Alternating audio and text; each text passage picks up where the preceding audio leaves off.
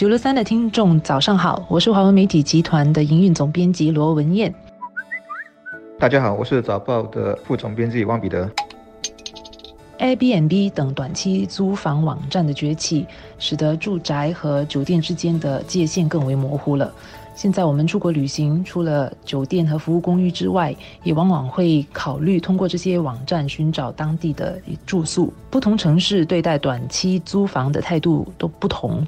有些城市，好像柏林和纽约，是强烈反对让私人住宅用作短期出租用途；有些呢，则持有比较开放的态度。在新加坡呢，短期租房目前是违法的。但尽管如此，我们在 Airbnb 网站上还是会看到不少提供短期出。出租的私宅单位啊，有人愿意铤而走险，由此可见短期租房是有需求的。因此，我觉得 URA 拟定一套短期出租的框架是件好事。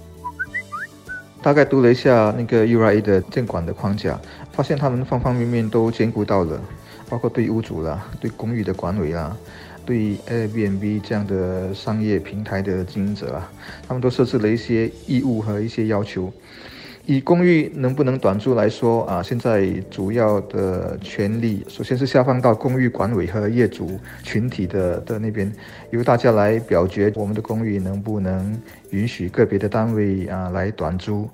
这点像集体出售，需要八十八仙的屋主同意，那么公寓就符合最基本的条件，可以申请这个准证。但准证是 URA 说了算啊。我看了那个框架评估的侧重点，应该是说这个公寓的所在位置，它的风格定位适不适合短租啊？例如，如果离开大陆比较远的，环境比较清幽的，多数不让短租。有地住宅应该也是得不到准证，因为政府要保持有地住宅的那种私密性。如果你让陌生人进进出出的话，那个干扰是很明显的。反过来说。原本就在大路旁，那么公寓门口那个人潮的流动本来就很多的话，车水马龙，我相信应该就可以比较容易获得 UI 的这个准证。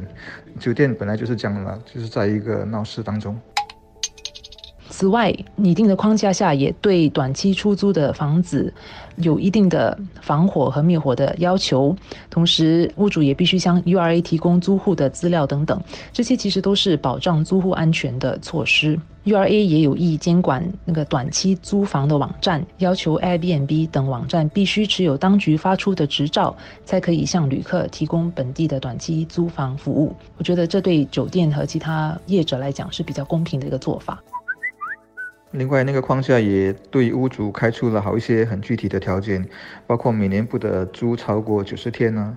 那么屋主得记录所有的住客的资料，那么也要装一些防火器啊等等，提高它的防火的规格。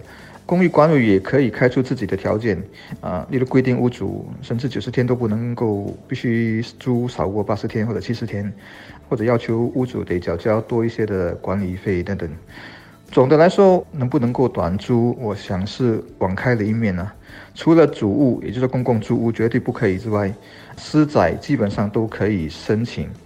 但可以是可以，它设了好一些门槛、一些限制啊，一定程度上，比如说在审批啦、手续上啊，会有一定的难度。啊，另外是在成本和这个盈利上、获利上哦，设置了一些障碍，让屋主自己必须好好的衡量，说值不值得做，是不是还有利可图。这些门槛公布了，我想就等着看大家的反应，看大体的那个咨询的结果，最后政府会决定说是要松一点呢，还是要再更严一点。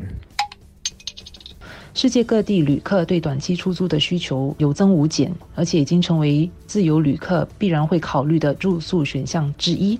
所以要完全杜绝它，不是一个可行的做法。反之，拟定一个框架，让屋主在明确的条例下运行，对各方来说都有好处。至少对屋主和旅客而言，这总比政府完全禁止来得好。这个框架制定了出来之后，然后最后推行，我觉得是好事啊。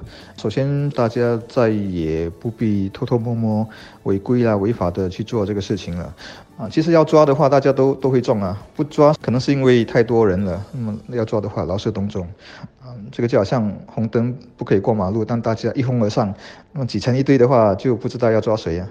所以大家也就暂时的安全了。